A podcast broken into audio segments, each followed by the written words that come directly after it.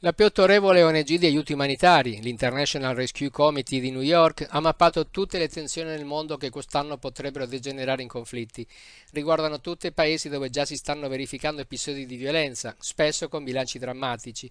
Anche se praticamente nessuno ne parla, nel 2023 nei paesi in cui di recente sono verificati i colpi di Stato in Africa, le vittime sono state migliaia. 7.800 in Burkina Faso, 4.100 in Mali, 1.000 in Niger. La mappa non tiene però conto delle guerre già in corso corso e dunque non si sofferma né sul conflitto russo-ucraino né su quello israelo-palestinese. Guarda piuttosto i paesi in cui si sta verificando un conflitto non convenzionale, sia pure con diverse intensità, dividendoli in due categorie che comprendono 10 stati ciascuna. Ne emerge la fotografia di una terza guerra mondiale a pezzi, come ebbe a dire Papa Francesco nel 2014. Nel complesso, i conflitti quest'anno potrebbero coinvolgere il 10% dell'umanità, cioè una persona ogni 10. Tra gli uomini, le donne i bambini colpiti dalle guerre si trovano il 75% delle persone obbligate a lasciare la propria abitazione e il 70% di quelle in grave sicurezza alimentare. I focolai mappati si concentrano soprattutto nell'Africa subsahariana, nella fascia del Sahel, ma anche nella regione nilotica, con il Sudan e il Sud Sudan ad alto rischio, e poi nell'Africa centrale, in particolare nella Repubblica Democratica del Congo, e poi nel Corno d'Africa, in Etiopia, Eritrea e Somalia.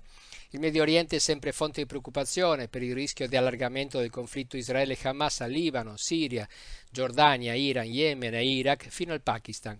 In Asia rimangono drammatiche anche le situazioni dell'Afghanistan, dove ora i talebani si stanno scontrando con forze affiliate all'ISIS e del Myanmar dopo il colpo di Stato del 2021. In America Latina spiccano Haiti, paese di fatto in mano a bande criminali, e l'Ecuador, sconvolto dallo scontro tra narcotrafficanti e Stato. Infine c'è l'Europa orientale, che oltre alla guerra russo-ucraina ospita altri potenziali focolai di conflitti, dai Balcani alla Transnistria. I problemi non si esauriscono però qui. In Estremo Oriente sono sempre da monitorare la situazione nel Mar della Cina e attorno a Taiwan e la frontiera tra le due Coree, nel Maghreb, la Libia e la Tunisia. Bisogna tornare indietro fino alla seconda guerra mondiale per trovare un mondo così a rischio di esplodere in mille conflitti. Di fronte a questa situazione incendiaria appare evidente come la politica conti molto poco.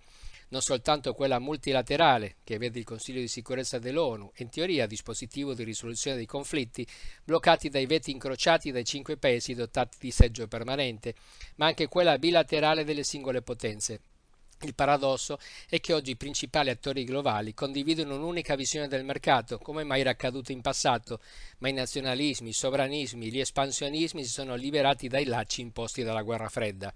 A differenza di quanto accadeva in un passato ancora vicino, non c'è, più, non c'è più nessuno in grado di fermare davvero le aspirazioni di chi punta le sue armi contro qualcun altro. Che si tratti del premier israeliano, del capo di Hezbollah, del presidente della federazione russa oppure di quello degli Stati Uniti.